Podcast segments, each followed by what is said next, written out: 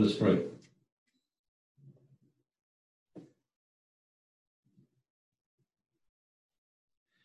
Father, we come into your presence once again to seek your face, to implore you to open your word to us and to open our hearts to you and your word. I thank you for what you have been doing this morning here in our midst, the fellowship and the prayers that have already been offered, for the prayers that reflect our heart to be concerned for those around us. Thank you for the study that we're going to be looking at tonight with Larry. Now for the opportunity to take a few moments and look at a couple that we are familiar with by name, Aquila and Priscilla, and to ask that you would speak to us, meeting us uh, at the point of our need, informing us more to the image of Christ, Thank you that you have, throughout history, had your people, and uh, that they have have a place, if you will, in your kingdom, and they have contributed to your work, to your glory. And I pray that you would help us in looking at some others that we might profit from and emulate from their sacrifice and their work and pray that you would make us effective image bearers of the Savior, and that we would be instruments used of you to exalt and magnify our blessed Lord. We pray that He would be the one that you would see here this morning. I don't know who's going to be listening in on by way of internet, but we pray for everyone that's on the sound of my voice that you would use this word and this message to exalt Jesus Christ. And doing that would touch our lives and make us instruments for his glory. We ask this in his name with thanksgiving. Well, in 2 Timothy chapter 4, in the verses 9 through 22, we're looking at Paul's concluding words to Timothy in his letters he's writing from prison to Timothy, and he has been mentioning a number of individuals that his life has touched. And in doing that, we have kind of gathered them together tried to organize them a little bit and just going through them primarily just to see the different kinds of individuals and different kinds of people that cross path and the people that come to mind. And so we have done that. We've looked at those that we might call associates and faithful. And we had a number of those individuals that we looked at. Then we looked at uh, one individual that you would say was kind of unfaithful. His name was Demas. He's the one that I told you I most closely identified with as far as seeing one who loved the world and it's easy to be distracted with your love of the world. Then we looked at associates that were restored, and particularly we were looking at Mark and looking at his life. And then the last time we were looking at uh, one that was considered to be an enemy of the Lord's work, Alexander, and uh, enemy of Paul, and we looked at his life. And uh, we, course, don't want to emulate him, but we want to learn from him. Now we come to a group that I've just simply called his friends, associates that are friends or former associates that are friends. And we're looking at verse 19. So let me uh, look at um, 2 Timothy chapter 4 and verse 19. It says, Greet Priscilla and Aquila and the household of Onesiphorus. Erastus remained in Corinth, and Trophimus I left sick at Miletus. Make every effort to come before winter. Eubulus Greets you also, Pudens and Linus and Claudia and all the brethren. The Lord be with your spirit. Grace be with you. We're going to look at Priscilla and Aquila for a while. You're familiar with them. And uh, in order to do that, we probably ought to take our Bibles and turn over to the book of Acts. Uh, we're going to be in Acts 18. I'm going to cover a little bit more than just the verse that deals with Priscilla and Aquila because they are instrumental in supporting Paul and uh, helping him in the ministry. So we want to look at that as well briefly to get a picture of what is going on. But let's turn over to Acts chapter 18. And Acts chapter 8, Acts 17 is where Paul is on Mars Hill, Areopagus, and he's preaching to the philosophical crowd there. And near the end of his message, a lot of those uh, sophisticated speakers are used to, uh, or used to sophisticated speakers and people that are great orators, and that's what they pride themselves in. And here's Paul telling them about the truth of God and the resurrection and so on and so forth. They begin near the end of this kind of yawn and look at their watch and start closing their books up. And so Paul concludes there with them. There are a few that respond. Verse 8, verse 1 of 18 says, after these things. So this is what has just taken place. Paul has just been speaking to Mars Hill the Areopagus.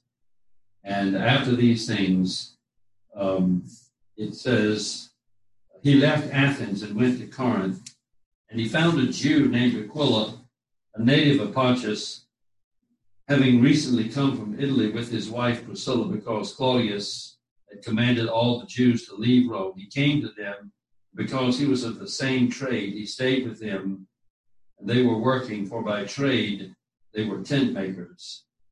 Just think about this now. Let me, first of all, I guess, since we're talking about Corinth, uh, we might just mention a little bit about Corinth.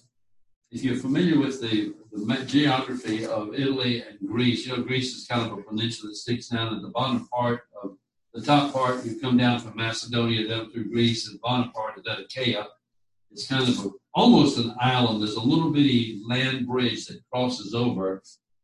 Um, if you can envision in your mind an hourglass where you have all the sand at the top part of the hourglass funneling down through a very narrow orifice down to the bottom part. That's kind of what Corinth was. Corinth was a city, and it actually had two seaports, one on each side because there was water on both sides. And a small land bridge that crossed over.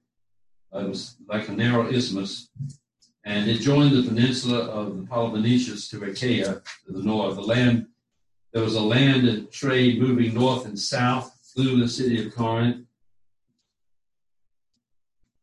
Uh, and there was a sea trade that would go from east to west. Uh, would come in by one side of the city on the seaport, and cross over through the city and come out the other side. And they would sometimes, in fact, frequently carry all their cargo and stuff uh, by way of cart across that little narrow bridge to the other side and load up on a different ship and take off if they were carrying cargo because it was quicker and safer than going all the way down to the bottom of Achaia.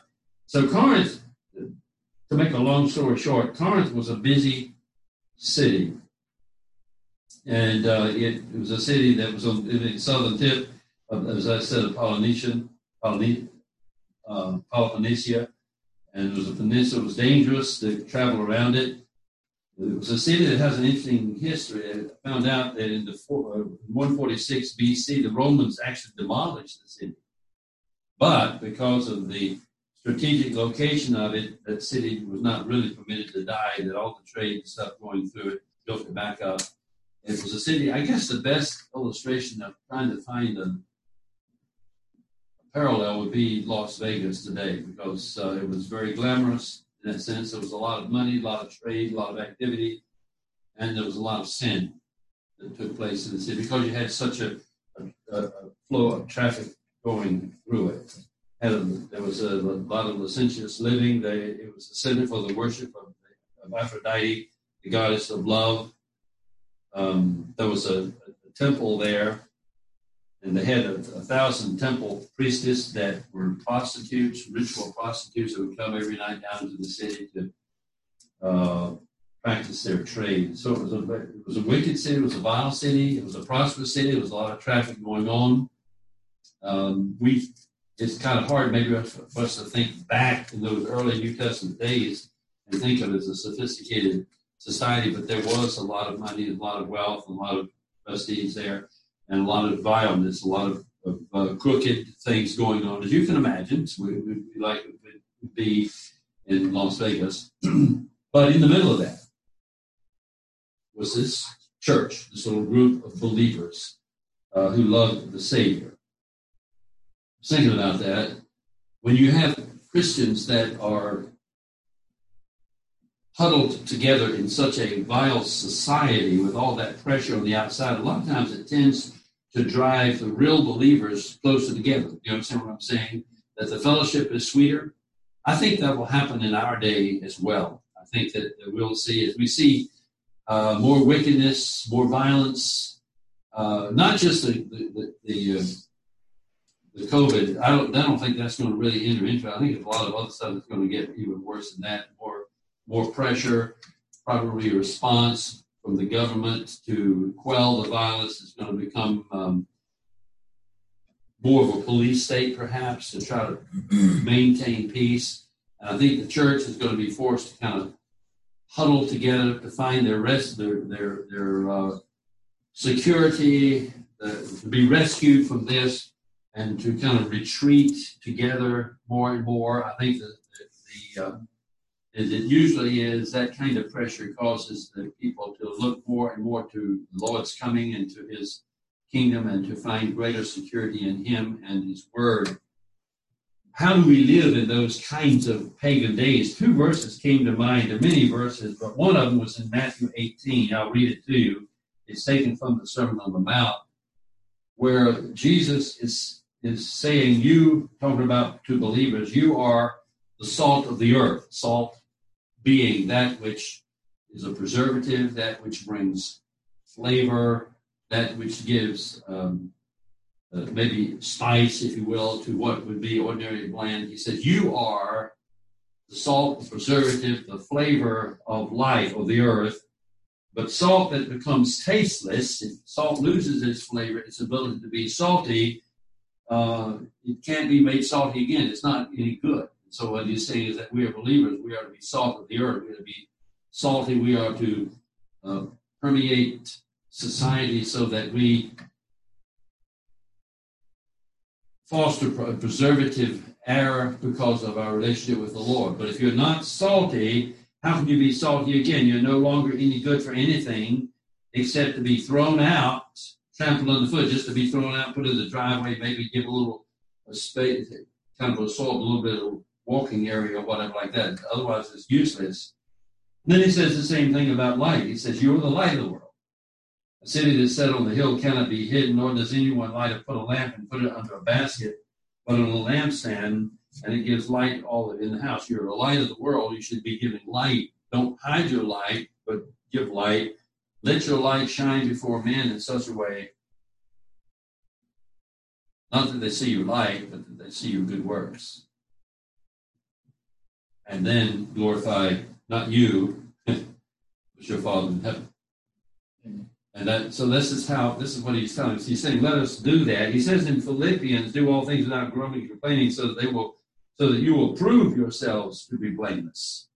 Prove yourselves to be innocent children of God above reproach in the midst of a crooked and perverse generation. We can live in the midst of a crooked and perverse generation, but we need in the midst of that to make sure that we're living for Christ. You see, living for Him, putting Him first, proving yourselves to be children of God, above reproach, right in the middle of what would otherwise be a crooked and perverse generation, among which you appear as lights in the world. So if you are living for Christ in the midst of a crooked and perverse generation, you can stand out.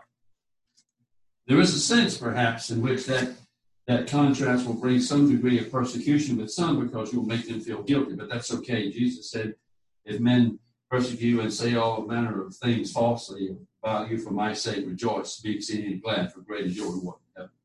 Sometimes that happened, that happened to Paul. Paul was telling Timothy that could happen to him as well. So here's this city, Corinth, okay? And it's a vile city. Uh, it's a place where there's this, this practice of immorality and immoral living and huddled in that city was this church, this fellowship of people that come together. Paul first met them not in a home, but in a synagogue.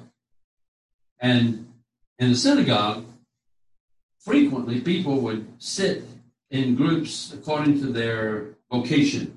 So that the printers were over here, and whatever. And I, I suspect, and I don't know this for sure, but I suspect that that's probably how Paul got to know them as tent makers. They were both involved in in that uh, uh, that business of, of being a tent maker or whatever, and uh, that I think they they got to be Paul became familiar with them because of them sitting together in, in the synagogue, and uh, obviously there was this relationship with the Lord. Paul was not usually very quiet about these things; he was very vocal about these things, and it didn't take long for their fellowship uh, to become close knit, and they invited him to come and stay with him.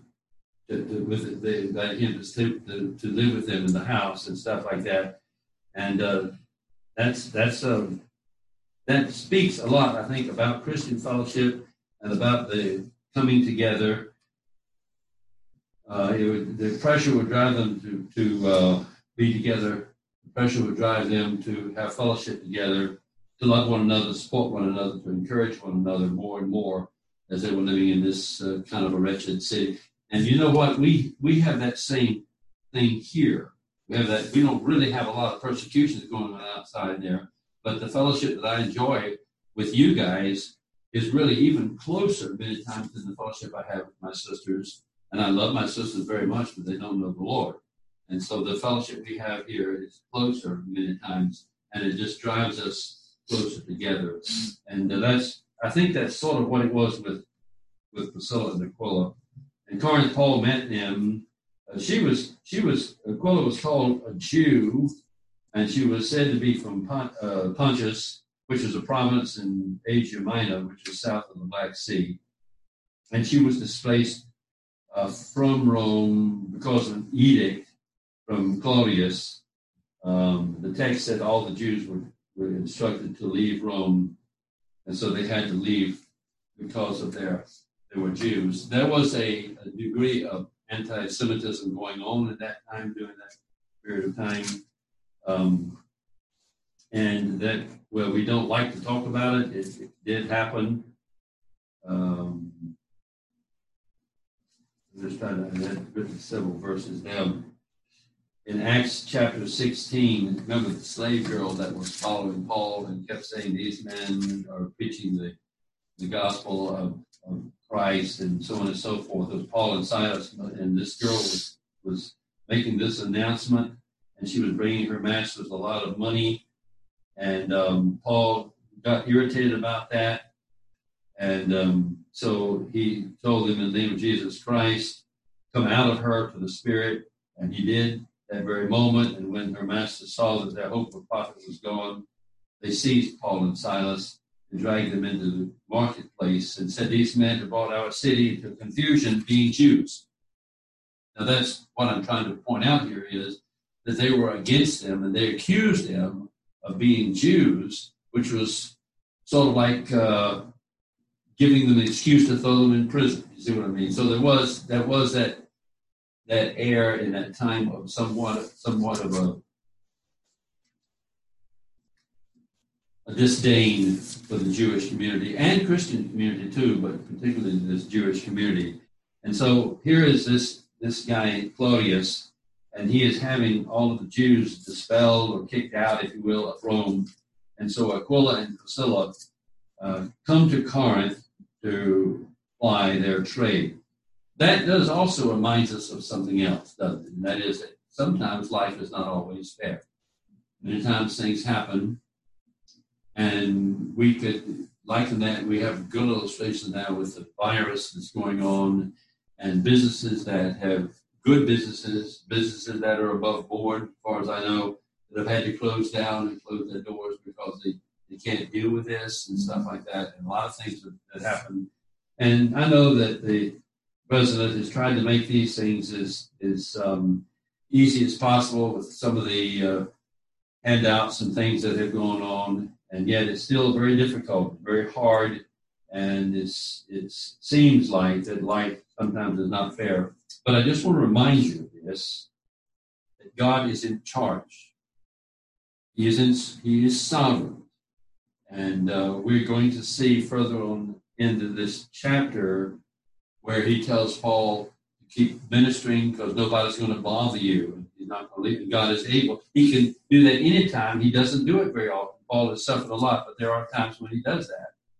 And uh, so God is sovereign, and he is able to control even the good things and the bad things that happen come our way.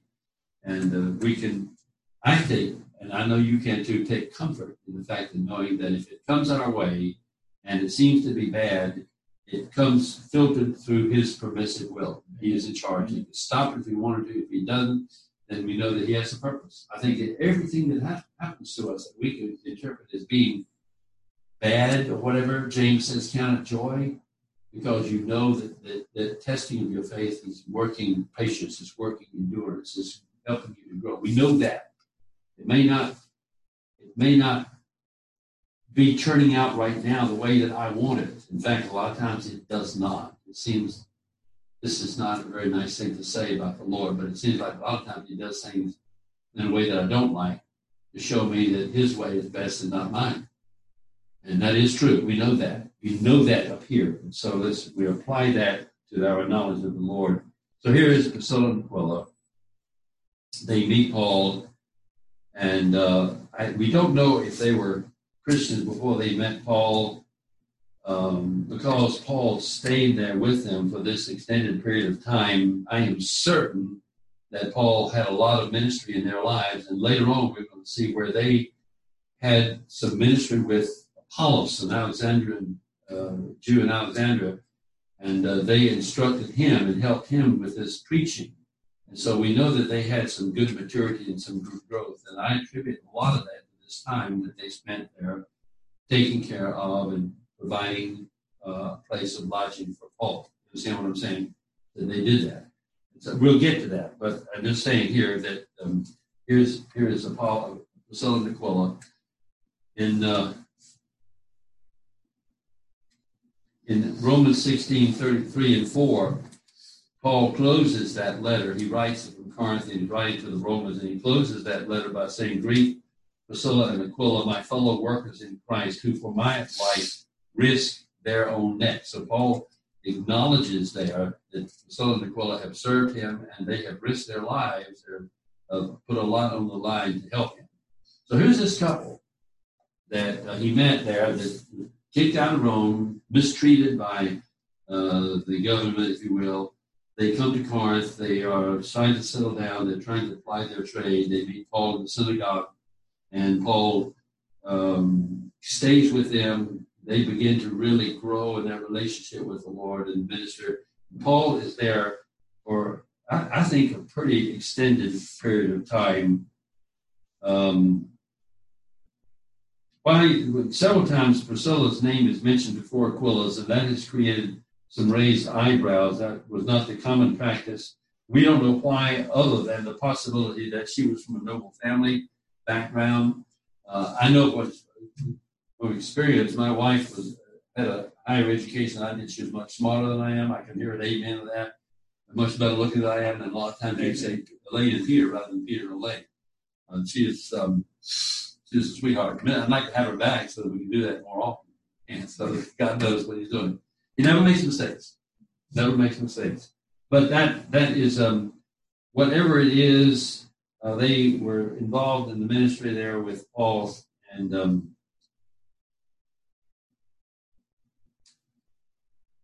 The, the uh, term that's translated there, tent maker, by the way, can also be translated uh, leather worker. That uh, he was, was involved in cutting leather pieces of leather and things of that nature. It could be either one, uh, but it is um, it is a trade. It is a, is a good trade to be involved in, in cutting leather, working with leather, working with tents, and working with things of that nature.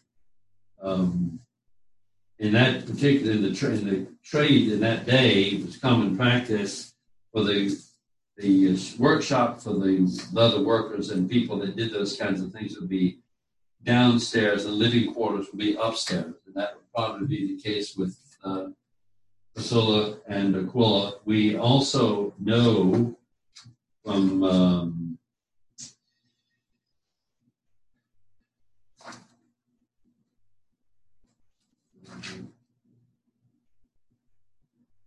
should have the verse down, I didn't. Give you the reference. Yeah, for, we also know from 1 Corinthians 16 19 that eventually um, Paul, writing to the church, said to, to sent greetings of Aquila and Priscilla to them and said that they greet you heartily in the Lord with the church that is in their house, so that we know that eventually they had a church literally meeting in their house. So they had a pretty good place. And uh, they, they evidently did pretty well. And so I, we, if we're following the typical way that things were done, the workshop would be downstairs, living quarters would be upstairs. Where the uh, church would meet, I don't know, but they met in the house. That was later on.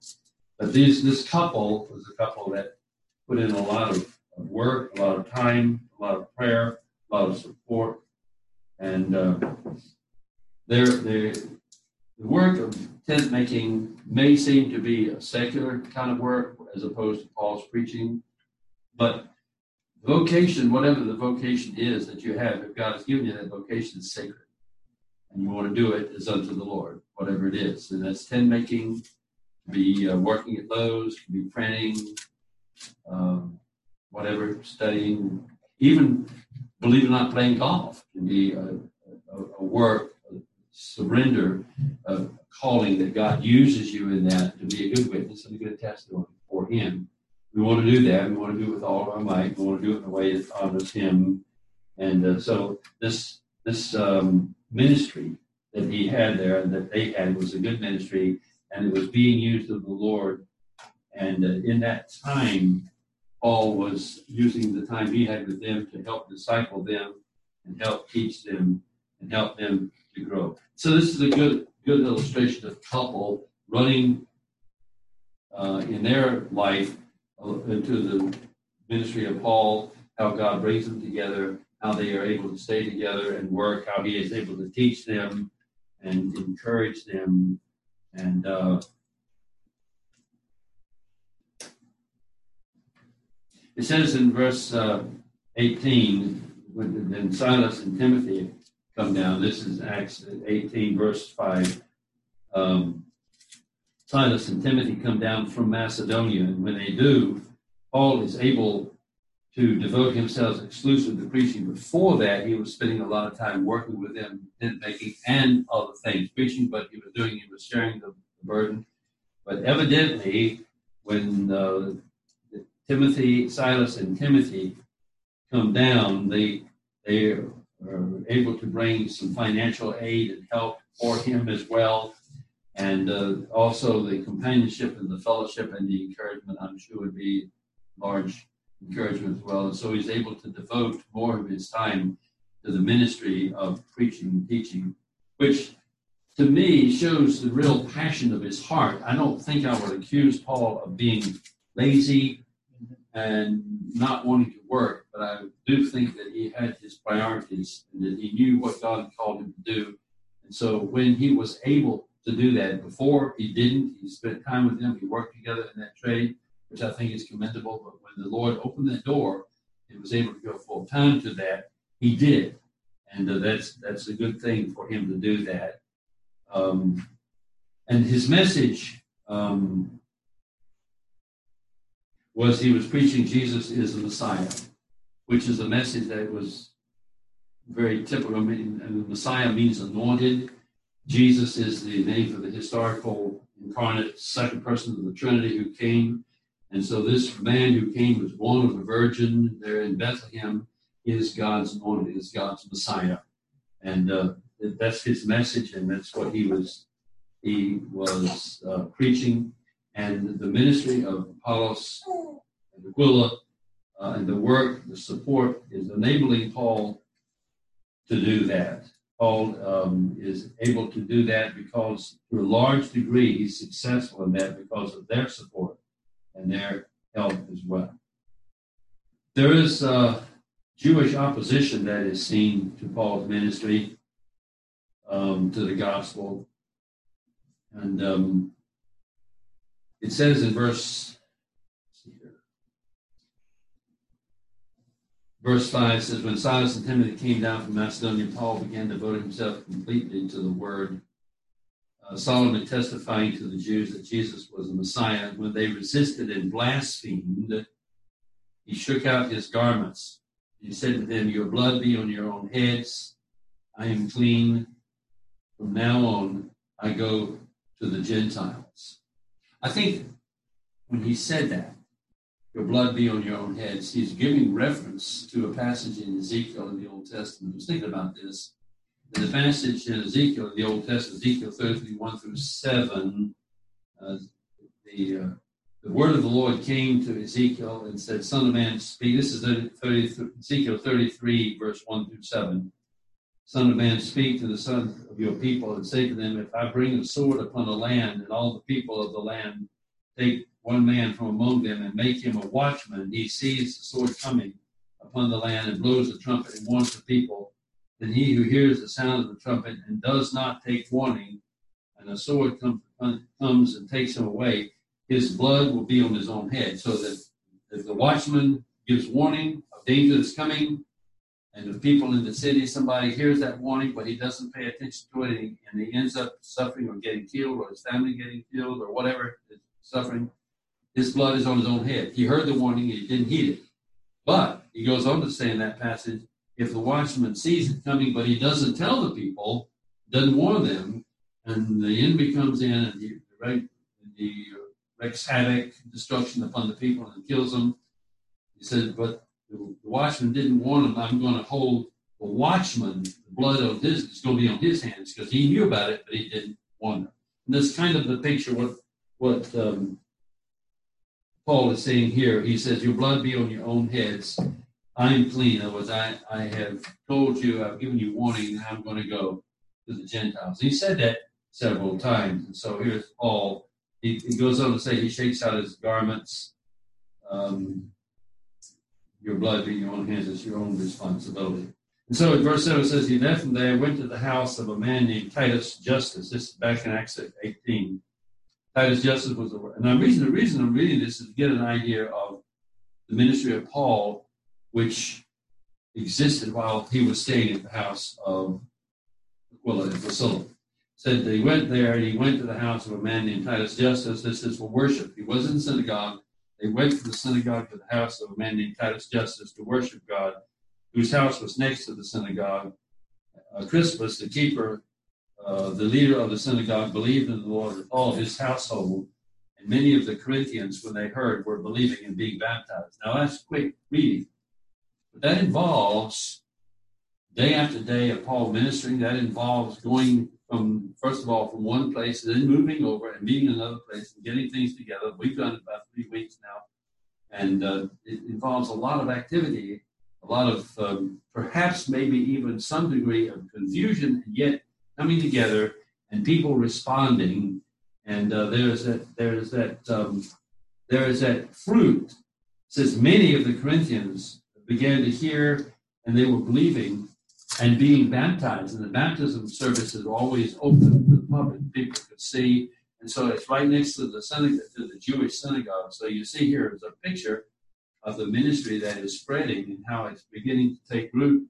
And uh, one of the big reasons why it's as successful as it is is because Paul is able to reside and find support from this family that he's staying with, Priscilla and Aquila, and they're providing that help and that support for him. It's really important uh, the support that you said we have. We take money for missions and stuff like that, and we take our little fifty dollar check. It's not going to help a lot, but ours, as the Lord sovereignly oversees that, with hundreds of others, makes a big difference in ministry, so work prosper. The abundant fruit that was there came from the support. Um, and Paul knew that. And he, he knew that a lot of his ministry was the results. And that's why one of the reasons they remained friends so long. He knew that it was the result of that and they had risked a lot to, to try to help him. There were some threatening circumstances, perhaps um, the Lord the Lord had to urge Paul to keep on ministering in, in, uh, in Corinth. The Lord said to Paul, verse 9, in the night vision, do not be afraid any longer now that says something too. It says there in this area, because of the opposition and because of the Jewish locality beginning next to the synagogue and all this locality, there was um, some pretty strong uh, Jewish uh, undertow, and he knew he was. He was. It said he was afraid. He said you don't have to be afraid any longer. You can stop being afraid. So now here's another illustration, if I may use that, of God's sovereignty. Many times Paul suffered at the hands of uh, the Jewish community, but in this one instance, God said, "I'm not going to let them hurt you. You're going to be protected. You stay in this city. I have many people in this city that you that I want you to minister to. So you stay here." And so um, the Lord said to Paul by the night vision, Do not be afraid any longer, but go on speaking and do not be silent. For I am with you, and no man will attack you in order to harm you. And I have many people in this city. And he settled there a year and six months, teaching the word of God among them. This is a this is kind of a critical point um, in this ministry uh, because uh, he goes on to say, verse 12, how Gallio, Gallio was proconsul of Achaia. The Jews with one accord rose up against Paul and and brought him before the judgment seat. They raised up against Paul and they brought him before the judge. That's the place where you would get the civil court, so to speak. And they were saying, This man uh, persuades men to worship God, which is contrary to law. And that idea of contrary to law was to be contrary primarily to Roman law because the Roman law uh, didn't permit, they, they didn't like new religions. They liked things to be kind of as they'd always been. And so they're just accusing him this contrary to, to Roman law. So that's what they're saying. But when Paul was about to open his mouth, just about ready to speak, Gallio said, if it were a matter of wrong or a vicious crime, O Jews, it would be reasonable for me to put up with you. Now, what's that say? That says this Roman guy here, this Roman consul, who does have an air of anti-Semitism, is irritated with these Jews who kept coming up there and, and uh, irritating him, and he's not going to listen to them, and he's kind of pushing them away. In fact, he goes on to say, um, uh, he said, if there were questions about words and names of your own law, and look after them yourselves. I am unwilling to be a judge in these matters. And he drove them away from the judgment seat, drove them away, the soldiers, drove them away, and they took hold of Sosthenes, the leader of the synagogue, and began beating him in front of the judgment seat. Gallio was not concerned about any of these things. So here's this here's this critical point. If uh, Gallio had um, had uh, listened to that and had given in to that, it would have been a turnaround. It would have been probably a persecution against the church. But in this case, he stood up for the church against the Jews, and it, it stopped that and reversed that whole trend. So it was, a, it was a kind of a turning point there. God's hand was in it. He's in charge. He can change if he wanted to. He, he changed Gallio. He left him there. He, he made that uh, statement, that commitment, that direction that he had. And so he drove them away. Um, verse 18. Paul, having remained there many days, no, I didn't see it.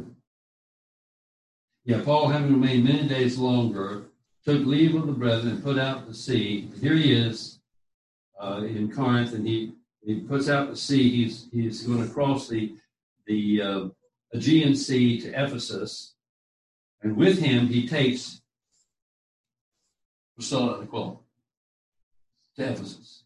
They were living in, in Corinth, and now he takes them, and they have a home there. They have a place that they're meeting, and he takes them with them to Ephesus.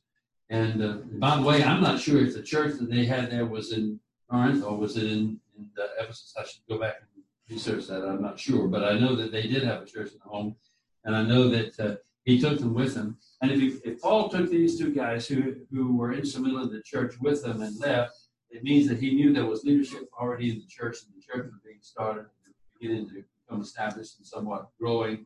Probably was meeting. I don't know if it was in their home now or not, but probably meeting in home and was established.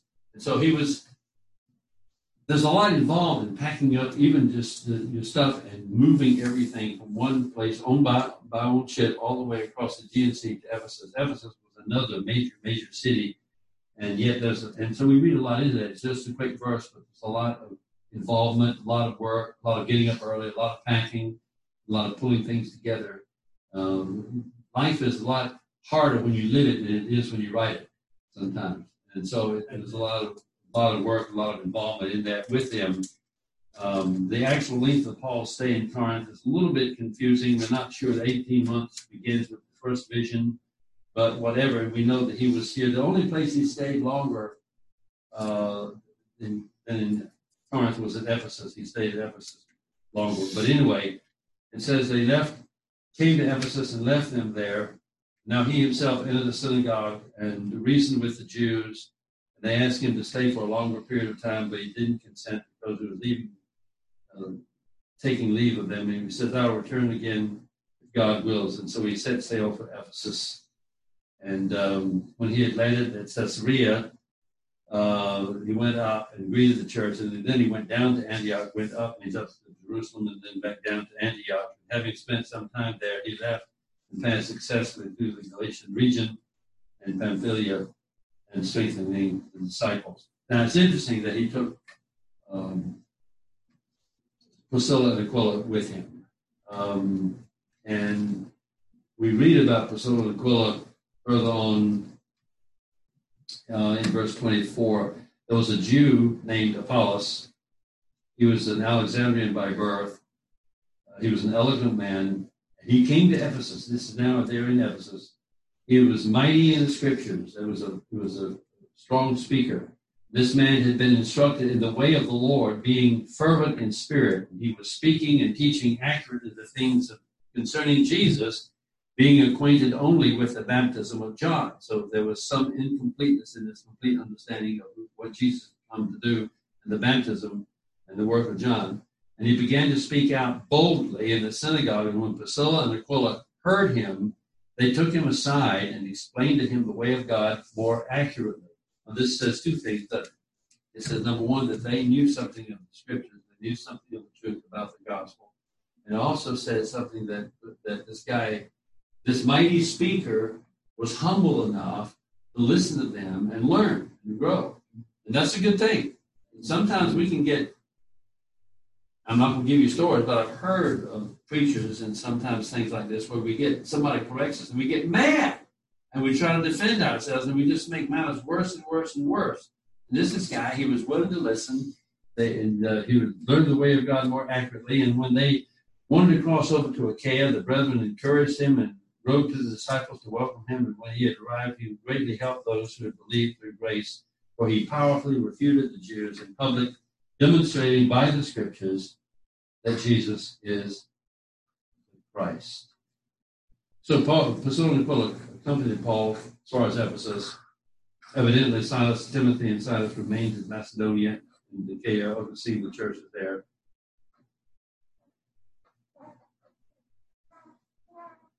And so the point is, and I'll stop there. We we we see them. Here's this couple. They meet Paul. They have a similar background. They share the faith. They're in the synagogue. The pressure of the city and everything drives the fellowship together. They invite Paul to stay with them at their house. They help support him. They help uh, provide for him. Paul has a good ministry there, both first at the synagogue and then at the home next to the synagogue. There are many that are baptized. The work is growing on eventually Paul uh, is going back. He goes to Ephesus. He takes that couple with him. Um, they were valuable to him if he did that, and uh, that's a lot of lot of, uh, and that's not an easy thing to do. He takes them with him back to Ephesus, and they have a minister there at Ephesus. They are able to instruct this guy and, and Alexandria, this guy, this Jew from Alexandria, and uh, they, he has a real ministry. He then goes around and does a lot of speaking. And a large part of his success is due to the work of, of Priscilla and Aquila in instructing him and helping. And so this couple, which he just mentions there in, in our text, um, in Greek, Priscilla and Aquila, that's all he says. Uh, this couple has had a, a very profound support system behind him for quite a while. And so that background information is important to him. And all of us have it, don't we? We have friends that we've known that have been instrumental in our lives. Many of us talk about things like Warner. We'll talk about Warner and the, the, experiences that we've had with Warner and the things that he has done, the lessons that we have learned from him. Or we'll talk about uh, somebody else that we knew And uh, what they did, I remember one used to talk about this guy that first shared the gospel with him in the church and got him put him in some teaching Sunday school class. We have that kind of background information, and uh, there's a lot of of, of uh, depth under the tip of the iceberg. There's just a little tip on the iceberg, Greek, so on quote. But underneath that is a lot of background, a lot of support, a lot of work, and uh, that influence and that support one day in heaven will come out. We'll have a chance to see that. We'll have a chance to talk about that. We'll remember those things. I'm I'm anxious. There's a lot of people I'm anxious to meet and talk to in heaven. Not people necessarily only that I've known, but people that are in the scriptures. There's a lot of things that don't come out. Job is one that I really want real bad to meet, sit down, talk with, um, see the things. Daniel's another one. Paul's another one. Um, then we'll have unlimited time. We'll have plenty of time to unfold it. So, anyway. just think about the fellowship that we're going to have with other, other believers that, that we don't have never met. Amen. That's one reason why I try to get you to come to these Gideon uh, banquets because you meet other believers in the area and realize that we're not the only ones here. And the Wycliffe paper too. You know what I really enjoy more than talking with people like that is hearing two people get together and just being in the background. Yep. And, and listening. You know, uh, I, I enjoy that more than actually talking. Because you can learn, you Yeah. learn a lot more by listening than you can talk. Especially with Warner and Paul. Yeah. I mean, there's, yeah, there's a lot of a lot of people that uh, I enjoy. So everyone's closes in prayer.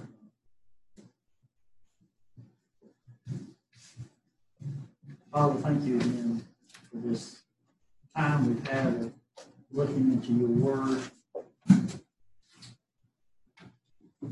seeing especially Paul and how, how he devoted his life to the service of you.